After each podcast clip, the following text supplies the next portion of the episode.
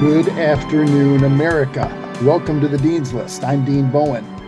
You are listening to America Out Loud Talk Radio. Happy Friday to you. We're happy to have you on board today. Today, we're going to have to revisit something, something that we that we talked about back in the fall. It, and just to refresh your memory, it, I, I'm sure you're going to remember it, but we we discussed this uh, textbook that the uh, uh, American Psychiatric Association was producing uh, as uh, a textbook to train their their their, their uh, doctors, a teaching tool for doctors training. That's what they called it. And the textbook is entitled "Gender Affirming Psychiatric Care." You remember we we talked about this, and and it's back in the news. And so we uh, we need to we, we need to revisit this story, especially in light of what's happening in May. Now, I, I wanted to get to Maine yesterday. Uh, we just uh, we didn't get a, uh, we didn't get out of Colorado yesterday. Uh, you know, with everything happening in in, in Colorado, uh, and and the wake up call that it's given to the parents in, in Colorado is just it's just beautiful. It's it it's it's horrible what the uh, Colorado legislature is doing to the kids in their public schools, but the way the parents are responding is, to me, it's it's it's American. It's nothing short of American. You don't hear a lot of uh, a lot of tumult coming out of uh, Colorado. I mean, you don't hear a lot of uh, you know there's. Buildings aren't aren't being burned down. You know, there aren't protests. There aren't uh, very loud, uh, boisterous things happening in, in protest to, to, to what the state government is doing to the kids. It's more of a quiet protest. The parents are literally just, uh, they're just walking away from public schools. And admittedly, many of the parents have said, you know, we, we love these th- th- these smaller schools that our kids are in. But they're just walking away. And the decline in enrollment out of Colorado. All right, I'm I'm not going to, uh, you know, rehash yesterday's show. Uh, I encourage you, you know, find it in the podcast network. Listen to it. It uh, it's packed full of of information about what's happening in the public schools in Colorado, and you know what everyday American parents are uh, are doing about it. And how they're responding. And so in light of that, we're going to revisit this A P A textbook in conjunction with what's happening in Maine. All right, but before we do that, we have to celebrate a birthday.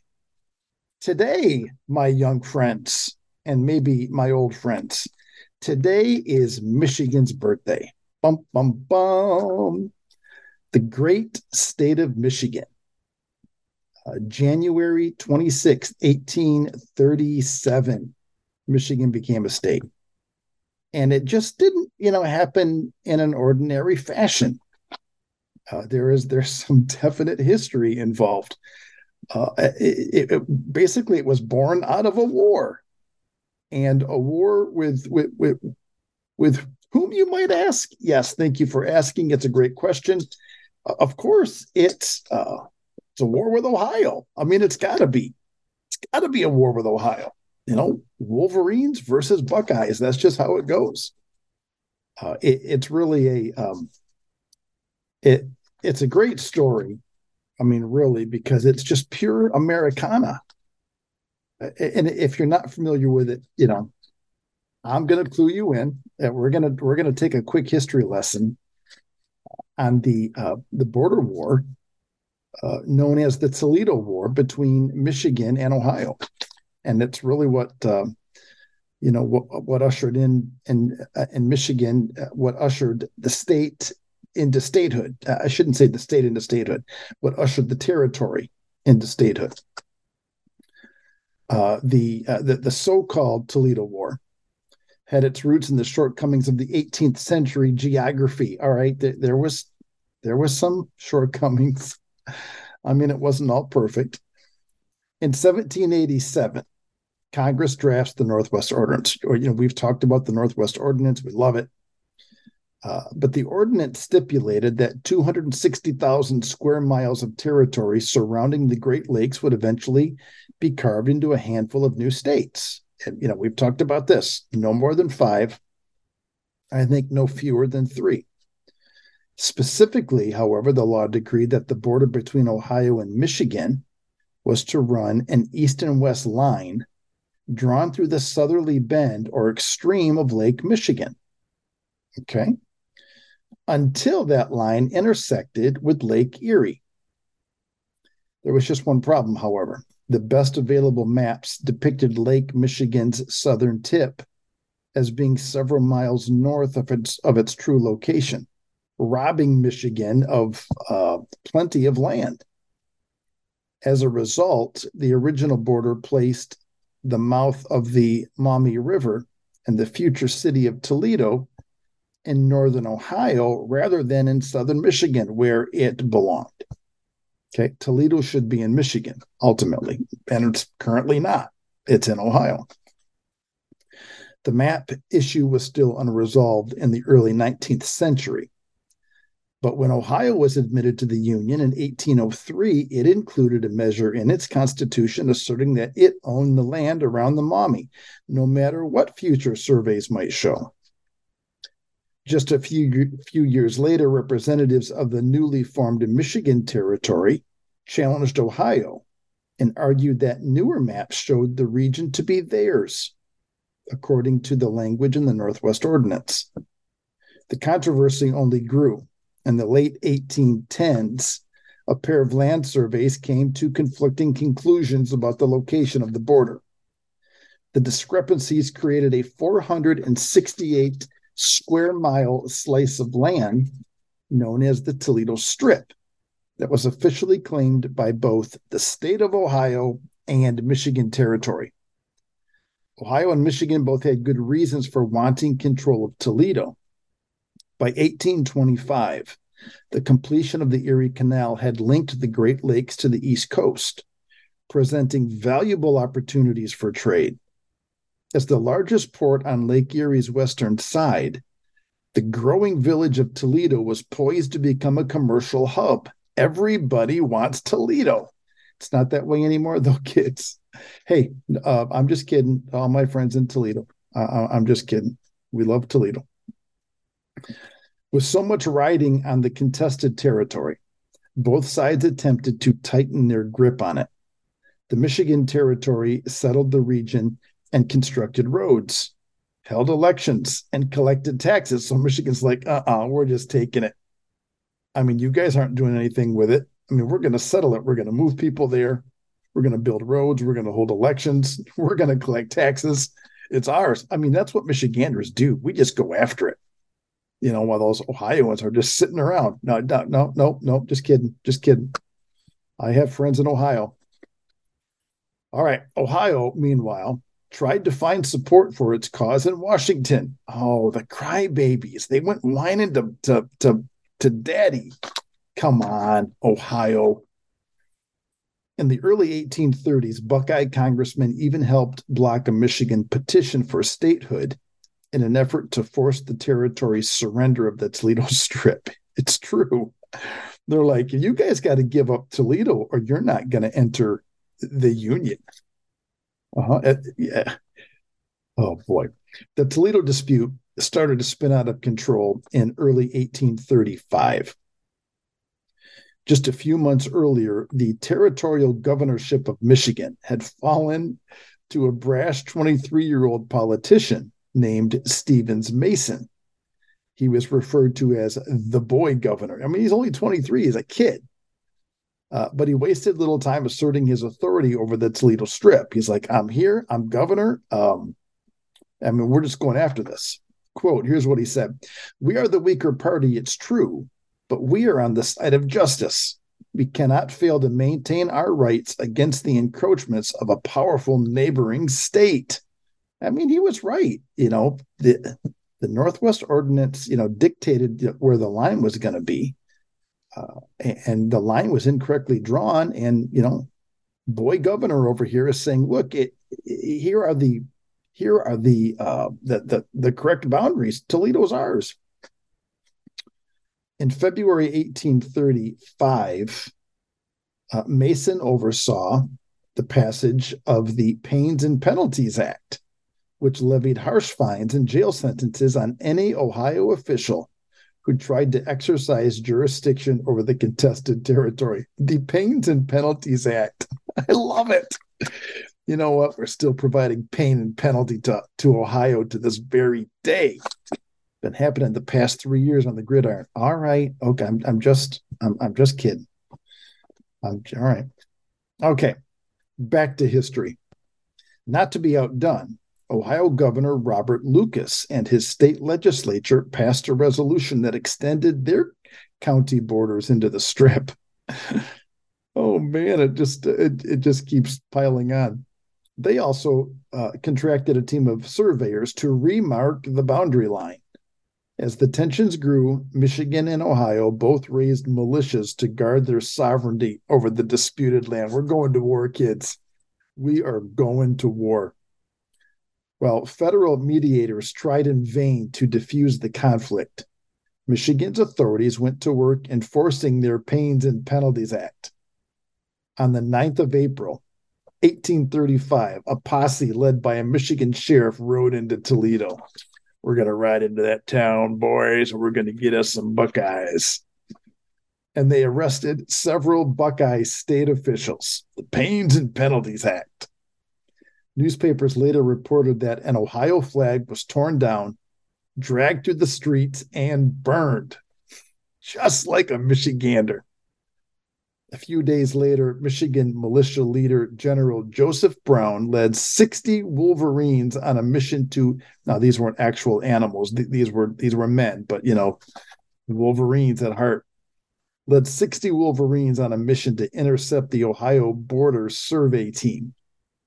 On April twenty-sixth, in what became known as the Battle of Phillips Corner, Brown's militia confronted the surveyors, fired warning shots over their heads, and arrested nine members of their party. No one was killed or injured in the Battle of Phillips Corners, but it wasn't long before the Toledo War would turn bloody. In July eighteen thirty-five, Michigan Sheriff Joseph Wood entered Toledo to arrest an Ohio an, an Ohioan named Two Stickney. The two is spelled T W O, by the way, the number two.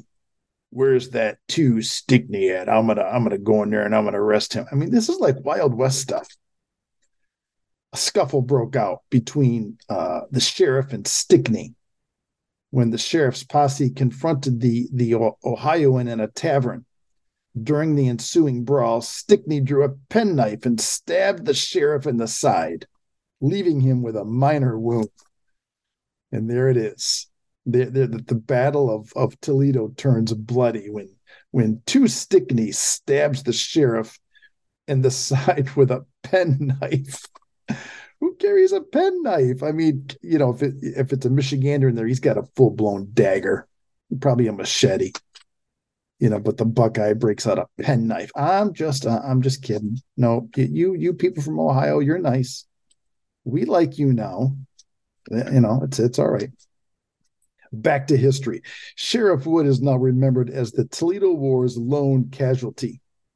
Yet in, in early autumn of eighteen thirty-five, Michigan and Ohio seemed poised for a pitched battle. Ohio Governor Lucas had announced his intentions to hold a court session in Toledo to establish his state's rights to the land.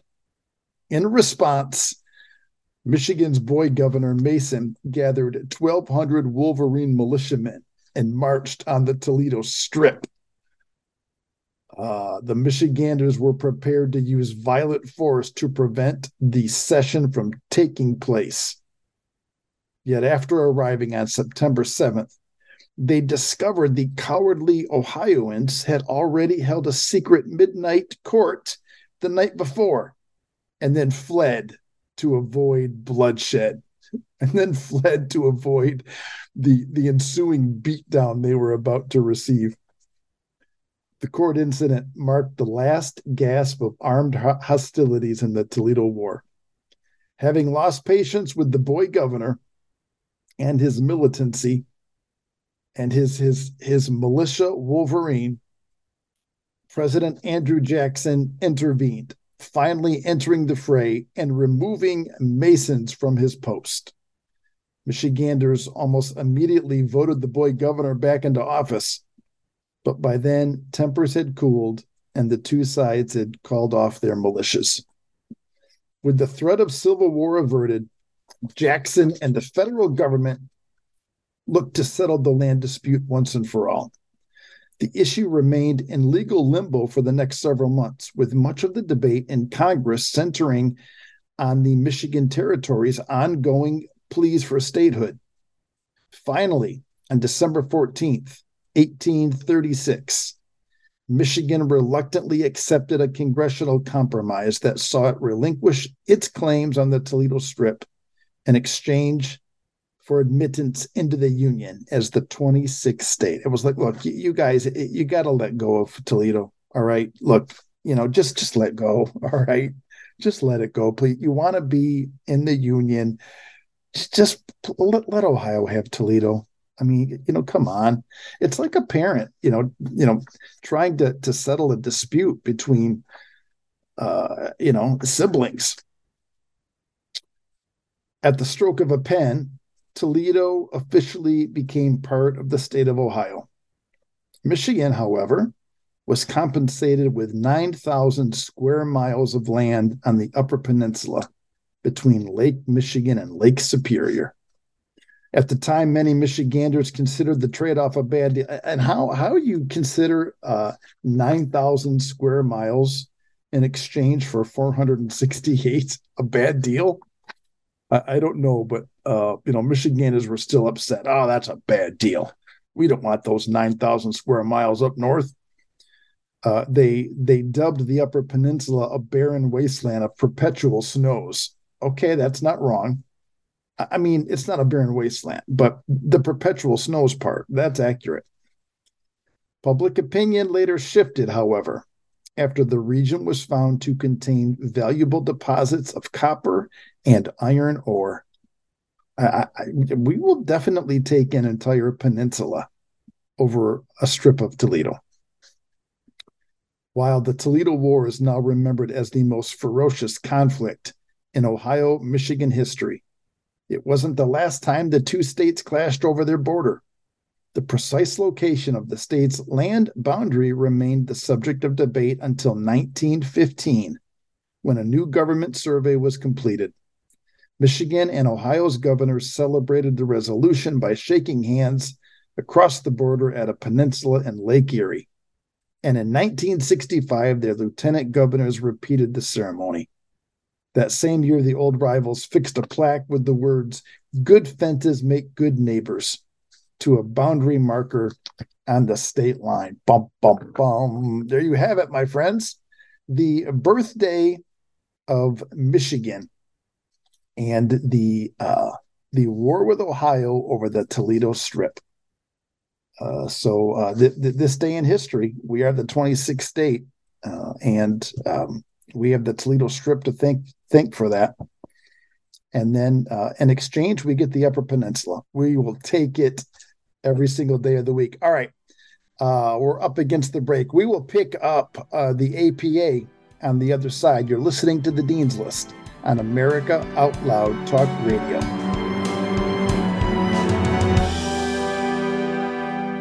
Cardiovascular disease is the leading cause of death and disability. Lifestyle changes are critical, but you can also support your heart with concentrated nutrients. HealthyCell created Heart and Vascular Health to support cholesterol and blood pressure with Co Q ten, vitamin K two, resveratrol, and soluble fiber. And HealthyCell's not a pill. It's a patent-pending gel you swallow. Get heart healthy. Go to healthy cell dot com and use code OUTLOUD for twenty-five percent off your first order. healthy cell dot com, code OUTLOUD for twenty-five percent off. World-class care from doctors you can trust, all from the comfort of your home. That is One Wellness. Doctor Peter McCullough and his team at The Wellness Company launched the One Wellness membership to provide free monthly supplements and unlimited telemedicine access with doctors that share your values. Be a part of a revolutionary new healthcare system that puts your health and well-being above the interests of Big Pharma's bottom line. It's the way healthcare should be. Go to out loud care dot com today and use code OUTLOUD for twenty-five percent off your first month of One Wellness. How can you improve your odds of staying healthy? The answer is stay healthy with CoFix Rx. Who's got time for a cold, strep, a flu, H R V, R S V, or COVID anyhow? CoFix has some great news. Besides being featured as a top five product in the drugstore news, we completed the protocol that you've heard Doctor McCullough talk about. CoFix Rx is already famous for a powerful virus-hostile nasal solution, and now we have a throat spray too.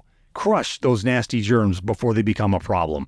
With known antiviral support ingredients like povidone iodine, xylitol, and vitamin D three, you can feel a little safer. For a limited time, when you add the new CoFix Rx throat spray to your order, you'll receive twenty-five percent off the entire purchase.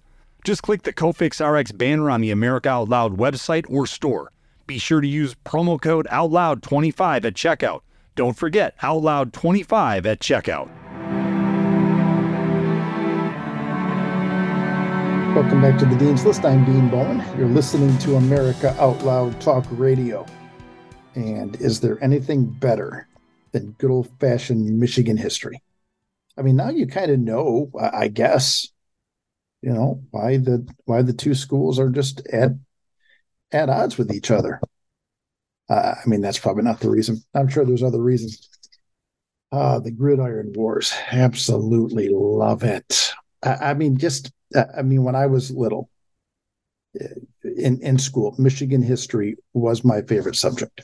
Loved it. It just, I, I felt connected to it, you know, learning about, you know, this great place where I live. It's, Um, I mean, it was just fun and enjoyable, and there's some rich history here. And I bet the same is true in your state. Wherever you are, wherever you find yourself, I bet there is some rich history to learn uh, about um, where your state comes from. Uh, you know, who founded it? Who? Uh, what's the story surrounding the founding of your state, or even your city, your town, your village? Uh, you know, just uh, th- this kind of stuff I enjoy. I know not everybody does, but I think that if, you know, it would be a definite learning experience for you to just, you know, do some research into your town, into your city, where you're from. I mean, that's, that's kind of fun. That is kind of fun. And if you want, you know, shoot me an email. Tell me about it. Give me some history about where you live. Um, the dean.list at proton mail dot com is the email. But if you go to america out loud dot news, there is this sweet little feature uh, boxed on the right side. On the right side, there's this tab that says uh, Listen Live Talk Radio, and then a tab that says Subscribe and Listen. And underneath that, there's this new layout, which has a sample of new features. And uh, one of those features is jump into the conversation, send your questions to the host. Uh, you know, click that link, and then um, uh, you know you can you can find your hosts. Put your name, put your email. There's a box where you can submit questions. In this case, you know, it doesn't have to be a question. You can tell me about you know about the history of your village or your state. Uh, I just I think that would be kind of cool. But this uh, sweet little interactive feature on the on the on the front landing page of america out loud dot news, go to the right and click uh, jump into the conversation. Send your questions to the host. Uh, I just think it's excellent. The entire site, by the way, is fantastic at america out loud dot news. So I encourage you to go there, enjoy it. Read the articles, enjoy enjoy the, the podcasts. It's fantastic. All right. History class is over for the moment. We might get back into it a little bit. But before we do, if we do, we need to revisit this story where the uh, American Psychiatric Association Uh, they they published this textbook designed to uh, to, to be a teaching tool for, for doctors in training. Okay, doctors in training. The textbook is entitled Gender Affirming Psychiatric Care. All right, you might recall us discussing this. We were pretty upset about it. Uh, the foreword uh, of the of the textbook says this, quote, "The first textbook dedicated to providing affirming, intersectional, and evidence-informed psychiatric care for transgender, non-binary, and or gender-expansive people." Now, the thing that we pointed out here is evidence-informed is different than evidence-based. Okay, evidence-based is, I guess, just in layman's terms, it's it's founded in, in reality. Evidence-informed is, um, you know, it's more anecdotal. All right, it's not uh, as heavily researched. It's twenty-six chapters of this of this book. Uh, the twenty-six chapters are written by fifty-six authors, and you know we we talked about this. Fifty of the fifty of the authors either identify as transgender uh, or don't identify as male or female, according to the foreword. Okay, so either they're transgender or they don't identify as as either. All right, so so these are the authors. These are the experts in charge of this textbook for doctors in training. Okay, so nearly one hundred seventy health professionals. This, this came out just the other day. one hundred seventy health professionals have signed an open letter to the American Psychiatric Association condemning its new gender-affirming care textbook as unacceptable, unethical, and unsafe.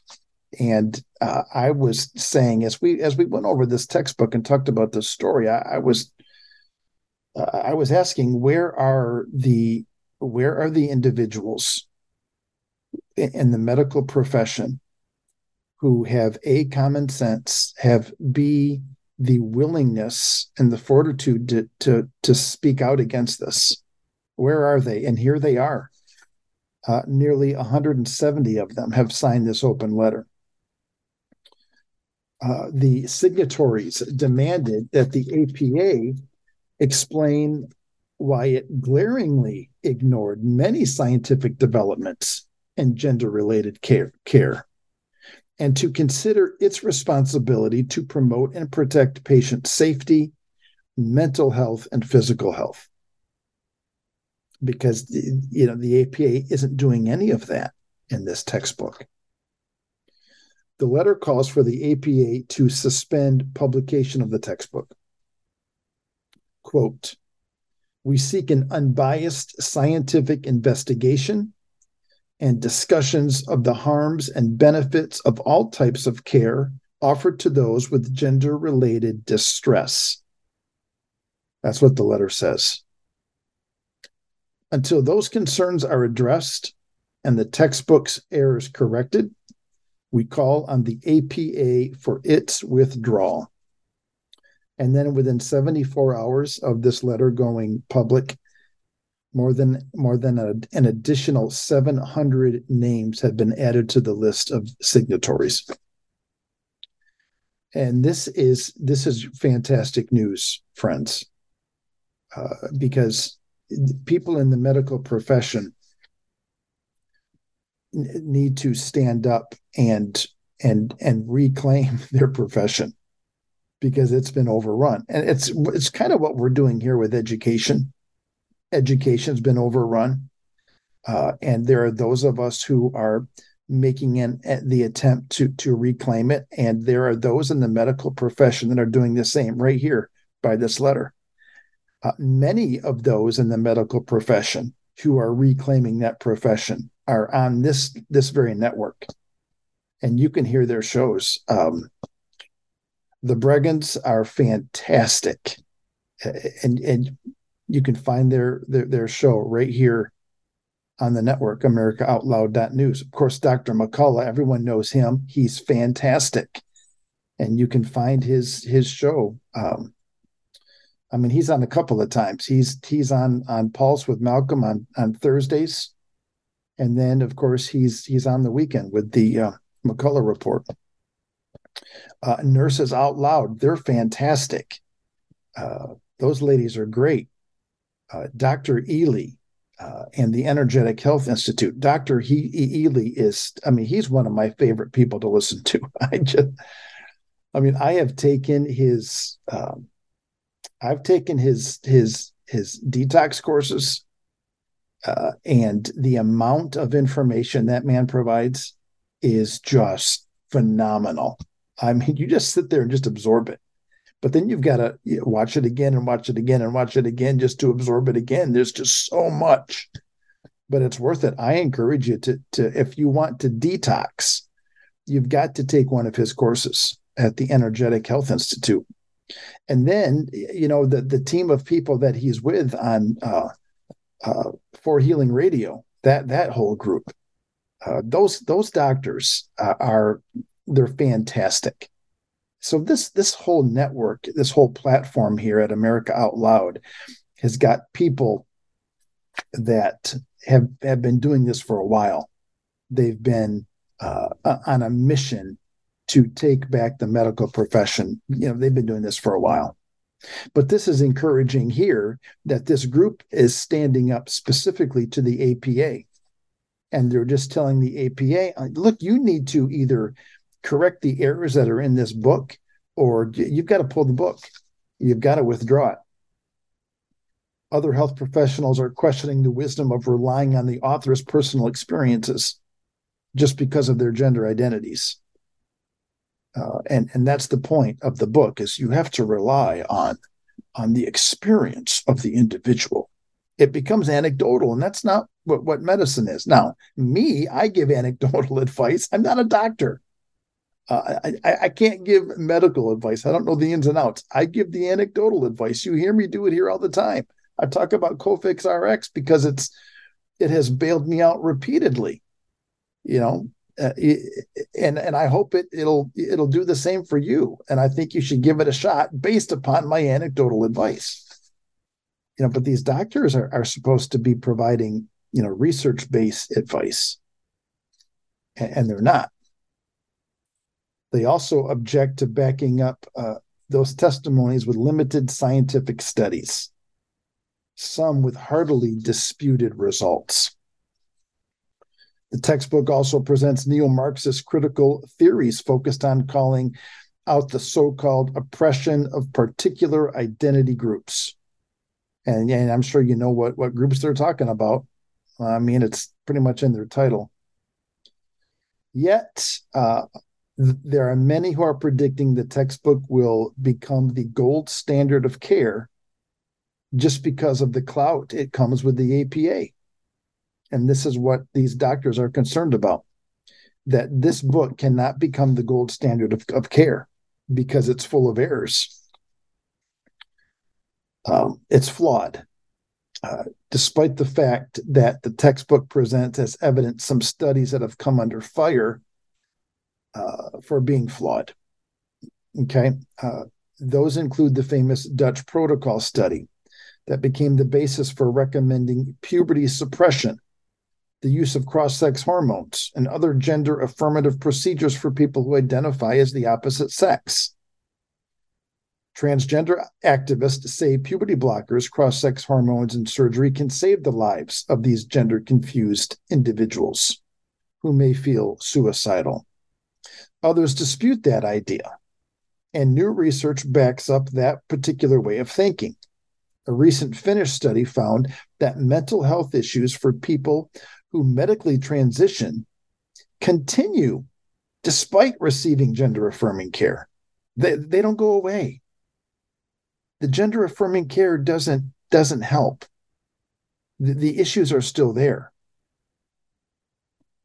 An analysis of data showed the need for psychiatric care was greater for people when gender dysphoria, both before and after medical transitioning, when compared to a control group. Okay, so uh, you know, before and after there's a transition, this there's a, a greater uh, need for psychiatric care for people in this population. And the issue is that their their personal issues are are deep-seated, and and and there are not individuals getting to the root of the issue. Instead, they're just saying, you know, I mean, you probably should be a girl, or, you know, she should probably be a man, and that'd fix everything. When in fact, it only um, exacerbates the problem.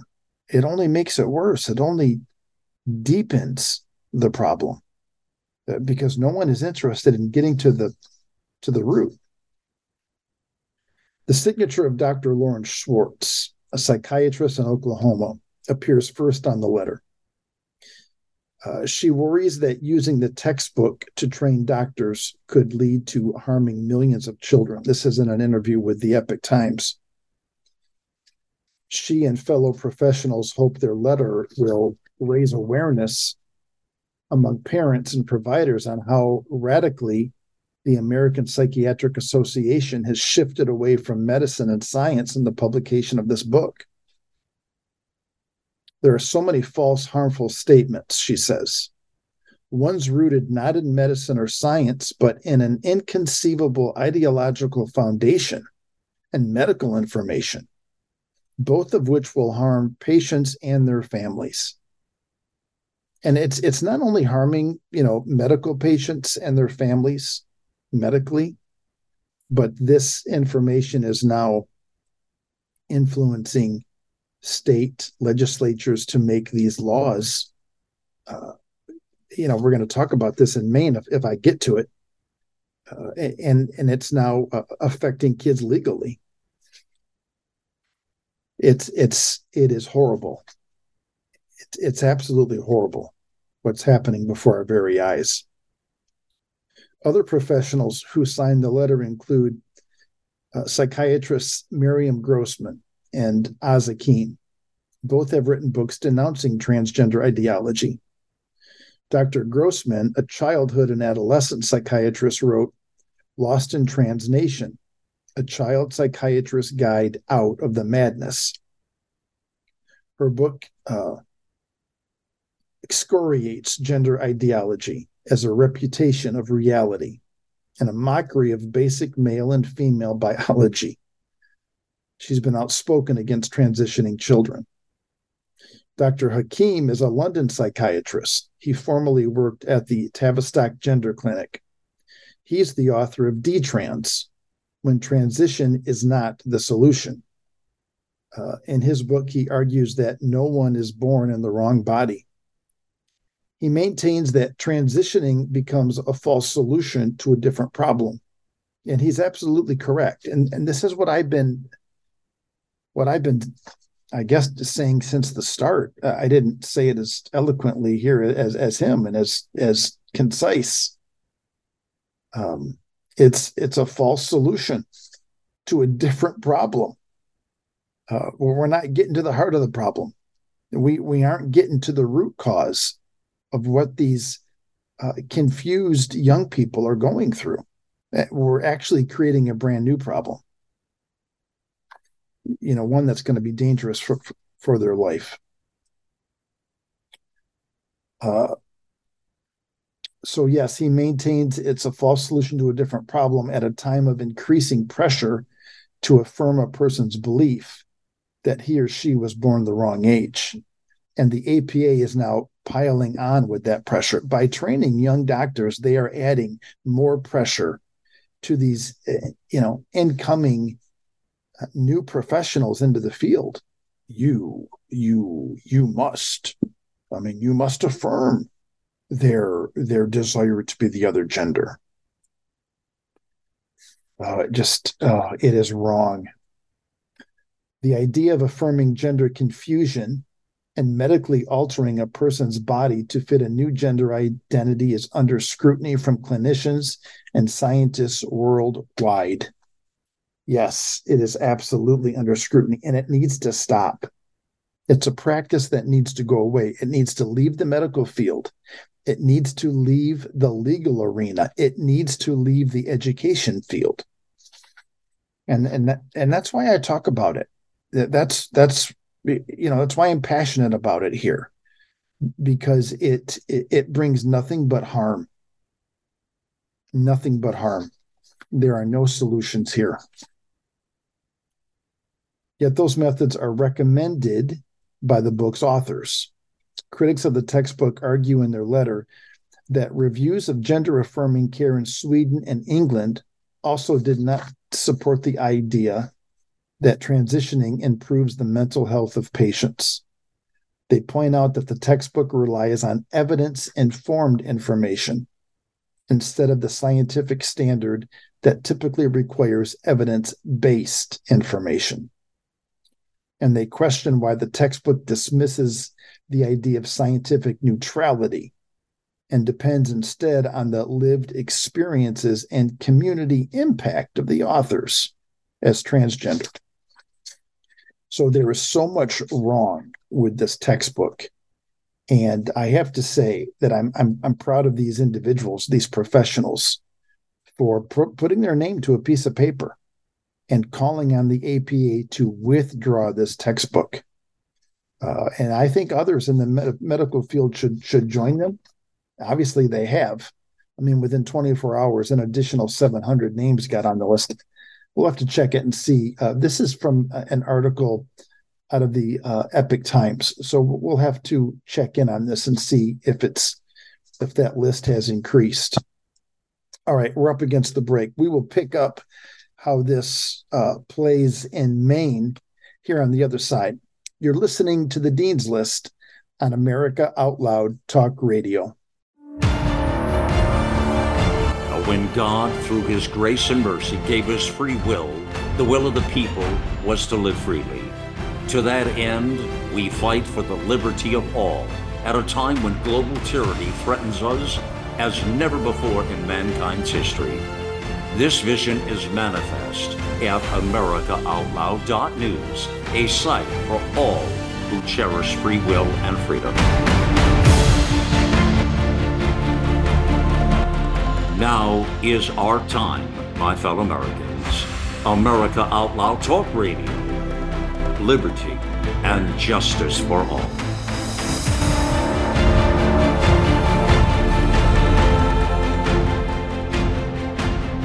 You wouldn't go a day without brushing your teeth or washing your hands. What about washing your nose? I mean, your nose does filter the air you breathe, air loaded with bacteria, viruses, and irritants.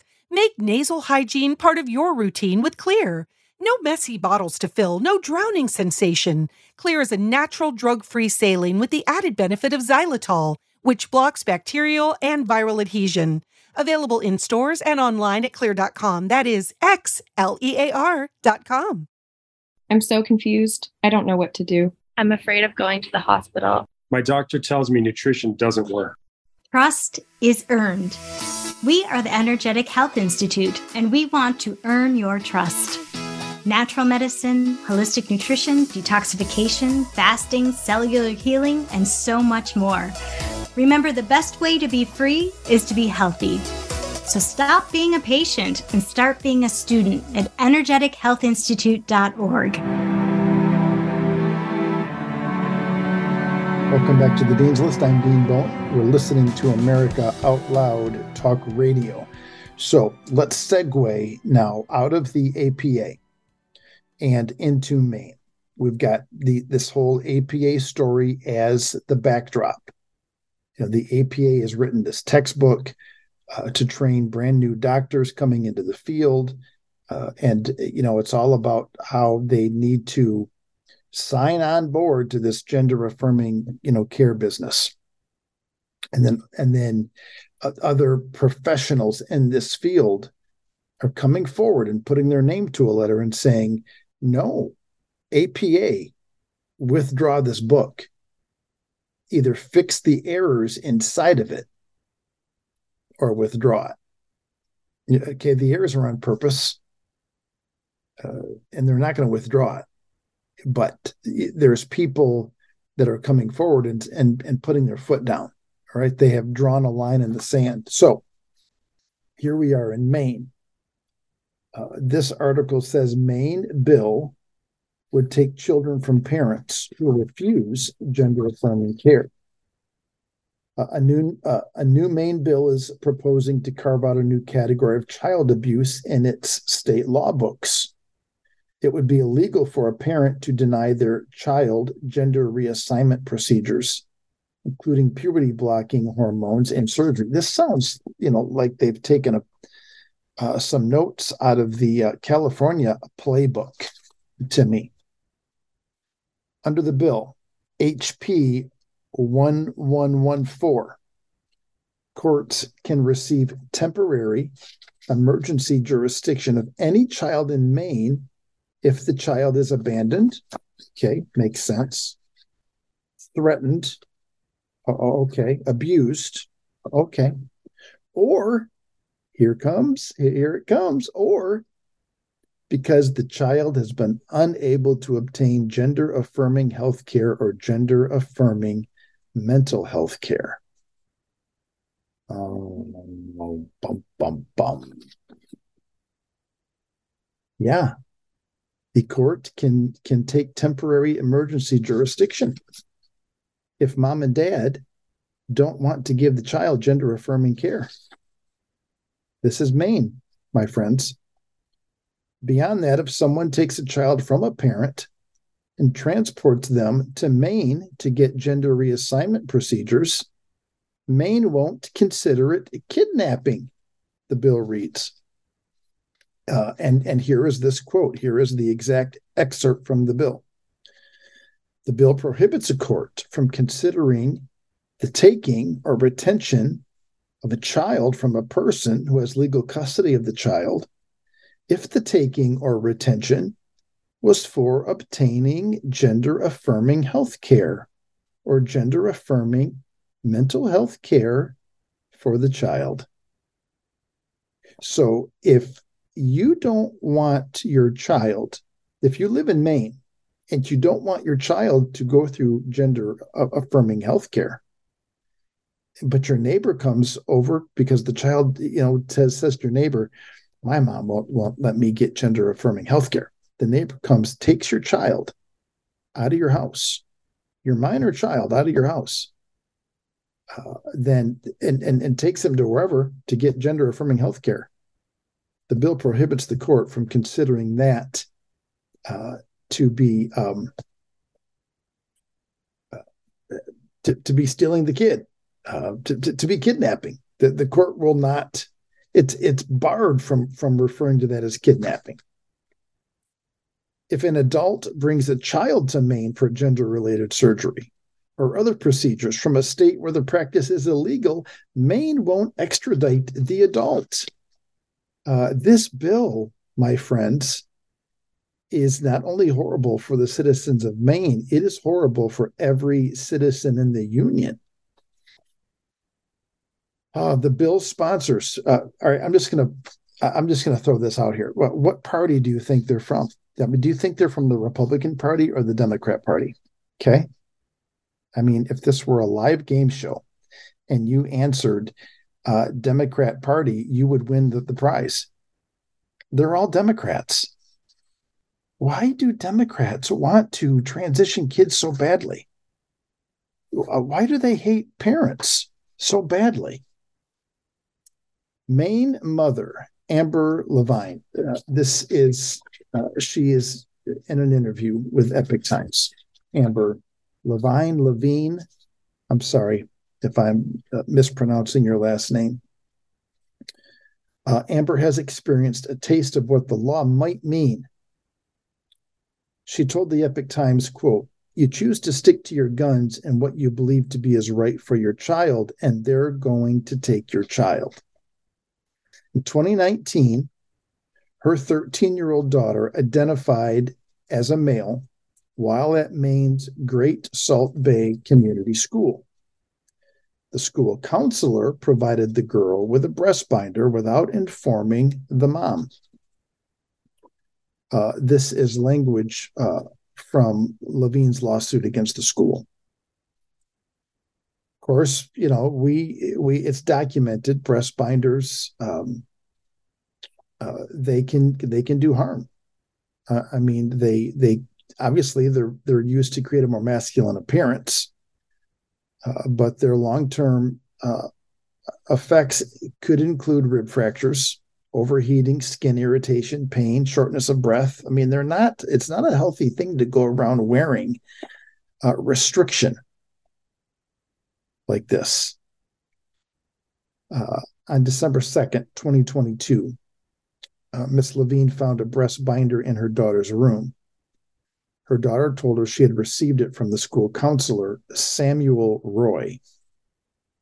Miss Levine said she talked through the issue extensively with her daughter. Today, her child no longer identifies as a male. Oh, go figure. Okay, there had to be some discussion between, you know, mom and child. But mom was able to talk some sense into the child. Mom was able to steer and guide the child through the gender confusion. And that's not what our school leaders, our, our legislative leaders, or our medical leaders, in many cases, that's not what they want to do. They don't want to, to guide the child through the confusion. They just want to usher the confusion upon the child further. So the child no longer identifies as a male. Uh, subjecting children to gender reassignment procedures is mutilation, Miss Levine said. She would never allow her daughter to undergo such procedures. After she sued the school, Maine's government sent social workers to her house for a, quote, wellness check. Oh, okay, you're going to sue us? Guess who's coming to pay you a visit for a wellness check? Maine's Child Protective Services found nothing wrong and closed her case within thirty days. But under the new law, Miss Levine's refusal to use male pronouns and a male name for her daughter would legally count as child abuse. If somebody calls C P S on me again based on the transgender situation, I have no doubt in my mind that I'd be at risk for losing my child, she said. Um, and she's absolutely right. There, uh, it, it, because it's considered abuse. If you're not going to affirm the child, you're abusing the child. So in order for, you know, if mom wants to sit down with daughter and talk through the situation, that's a big no-no. Uh-uh. You can't do that. Mm-mm. Not anymore. Not anymore. Miss Levine is considering leaving Maine with her family if the new bill passes. I've lived here my whole life, she said. It's tough just to uproot yourself, but our kids are number one, and it's true. This is the way, and this is what the left just doesn't get, because this is the way parents feel about their kids. Their kids are number one. We will see a mass exodus in Maine, like, like we're seeing in, in California, like we're seeing in the public schools in Colorado, you know, which we documented yesterday. Uh, um, you know, the only one, the only people left in Maine are going to be the, the lefties. According to Maine parental rights activist, uh, advocate Sean McBrady, the bill damages parental rights in every state, not just Maine. Yeah, I, I mentioned that. You're spot on, Sean. Is this a joke, he asks. No, that's the situation in Maine. They're out there wanting to literally take your kids away from you. Uh, McBrady has won his own battle with the Maine Regional School Unit after he read aloud portions of an obscene book that was in the school district's own library during a school board meeting. The school district banned him from attending school functions on campus. Mister McBrady won a lawsuit against the school district, which was ordered to pay him forty thousand dollars for violating his rights. Mister McBrady said the proposed bill could incentivize Maine-based L G B T groups to kidnap children into the state. You could basically uh, kidnap a child, bring them to Maine, and the parents now have no authority over the child because the state of Maine says it's a ward of the state. So far, McBrady said the bill has been met with a massive public outcry, and Maine's Judiciary Committee has delayed its discussion of the bill. However, McBrady said he is concerned the committee will push the bill through after the media cycle moves on. So here's the assignment. The media cycle can't move on, at least not on the ground, not on the grassroots. It can't. Uh, you folks in Maine, I don't even have to tell you this. I don't, I don't have to tell you to keep your foot to the pedal, because this is who you are. This, this is who you are. And this is, this is who America is. We keep our foot to the pedal. Today, by the way, speaking of keeping your foot to the pedal, uh, today is uh, Audie Murphy Day. I- I've got a couple minutes left. All right. B- before we end, quick, quick history class. They said he was too small. The Army paratroopers said no as well. But Audie Murphy was used to setbacks. The son of a Texas sharecropper, he had helped raise his ten siblings after their father deserted them and their mother died. When the U S entered World War Two, he was determined to fight. The Army finally accepted him in the infantry a few days after his eighteenth birthday. He fought in the invasion of Sicily and then in Italy at Salerno and Enzino, and in the mountains as the Allies pushed to Rome. On January twenty-sixth, nineteen forty-five, in eastern France, two hundred fifty Germans and six tanks attacked his unit. Ordering his outnumbered men to fall back, Murphy climbed onto a burning tank destroyer and used its machine gun to hold off the enemy. Then, though wounded, he organized a counterattack. For his courage, the military awarded him the Medal of Honor. It wasn't the only time he threw himself in harm's way. Before he turned twenty-one, Murphy had become the most decorated American combat soldier of World War Two, earning twenty-four medals from the U S government, three from France, and one from Belgium. And why? Why? Be- because this is the American spirit. Kids, friends, this is who we are. As Americans, we, we see something and we believe in it and we fight for it. We don't fight because we hate what's in front of us. We fight because we love what's behind us. I mean, that's a mantra. I'm probably going to keep just just keep preaching. We love our kids. You know, parents in Colorado love their kids, and they're leaving the public school in droves. Parents in Maine love their kids, and they're going to do whatever they can humanly possibly do to protect them, even if it means leaving the state. You know, where, you know, Amber Levine has lived all her life, doesn't want to uproot her family, doesn't want to leave the place she loves, you know, but she's willing to do it. It's, it's because we love our kids and we're going after it. And you folks in Maine, I don't have to tell you, I don't have to tell you to stay after it, because you're doing it. And, and I love you for it. It's this spirit that I love. It's this attitude that I love. It's America. We're going after it. All right. That's all the time we have for today, America. Thank you for joining me. Encourage your friends and family to get on the Dean's List. Let's unite to renovate the age.